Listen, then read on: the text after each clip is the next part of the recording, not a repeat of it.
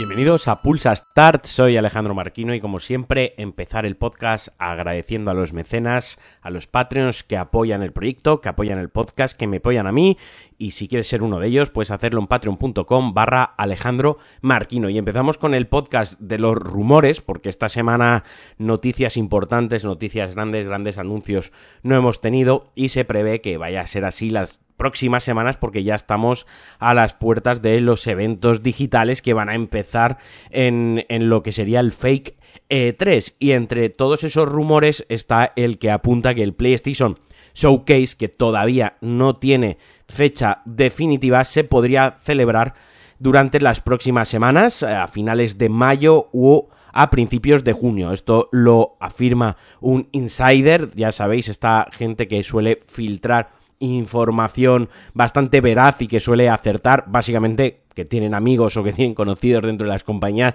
que, que les chivan las cosas y les filtran las cosas. Y hablando de rumores, este mismo insider también comenta junto a otros, esto no es solo solo un rumor aislado de que Metal Gear Solid 3 Remake se presentaría en este supuesto, en este, bueno, supuesto no, en este PlayStation Showcase que se va a celebrar supuestamente a finales de mayo, principios de junio, insisto, pero celebrarse se va a celebrar. Esto se refuerza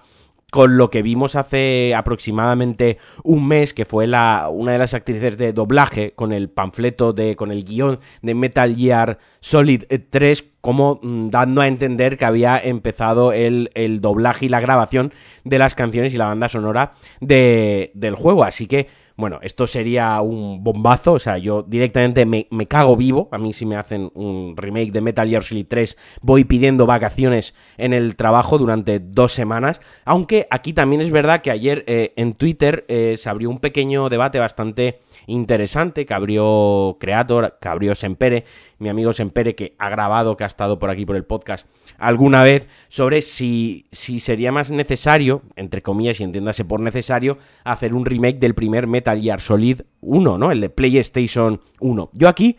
he de decir que estoy con él, ¿no? A mí Metal Gear Solid 3 es uno de mis juegos favoritos de la historia, o sea, me parece uno de los mejores juegos que yo he jugado en la vida y que si lo jugaste en su momento, pues era de lo mejor que se había jugado hasta entonces y que dejaba un gran pozo, pero también es verdad que Metal Gear Solid 1, como historia como tal, o sea, historia de, un espía que se infiltra en un complejo y todo se desarrolla en ese complejo, ¿no? Con una trama de thriller, espías, políticos, una guerra en la sombra, me parecería brutal y la verdad es que antes de empezar por el 3, lo suyo sería que empezasen por el 1, por el 2 y por el 3 y que copiasen un poco mm, vilmente, un poco no, que copiasen vilmente la fórmula de Capcom con sus remakes porque lo está haciendo de 10. También hay rumores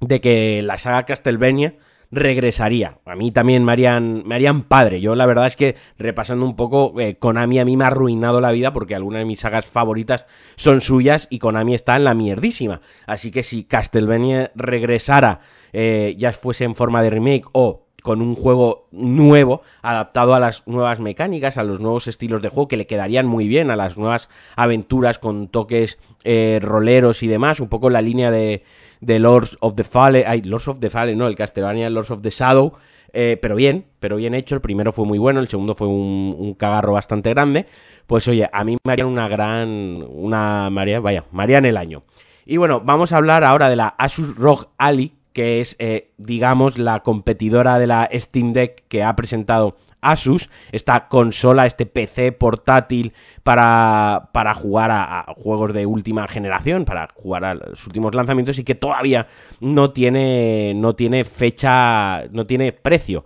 confirmado. Y tampoco tiene una fecha lanzamiento. Lo que tenemos es la fecha del evento, que será el jueves 11 de mayo, pasado mañana, donde ya se desvelará por fin su precio y su fecha de lanzamiento concreto. Por lo que dicen ya, porque obviamente pues si el evento es dentro de dos días, pues ya está prácticamente preparado, es que rozará aproximadamente los 800 euros eh, la, el modelo con una capacidad de 512 gigas de almacenamiento. A mí me parece un poco elevado, creo que se va un poco por arriba de lo que ofrece Steam Deck con todo lo que implica ser la Steam Deck, pero Obviamente esto solo es un rumor y a ver en qué queda la cosa y a ver también qué ofrece respecto a la máquina de Valve y cómo justifican ese, ese precio más alto, más elevado si finalmente es así. Y bueno, para ir acabando, eh, la predescarga de Zelda Tears of the Kingdom ya está disponible en Switch para todos aquellos que comprasen y reservasen el juego a través de la eShop, que lo comprasen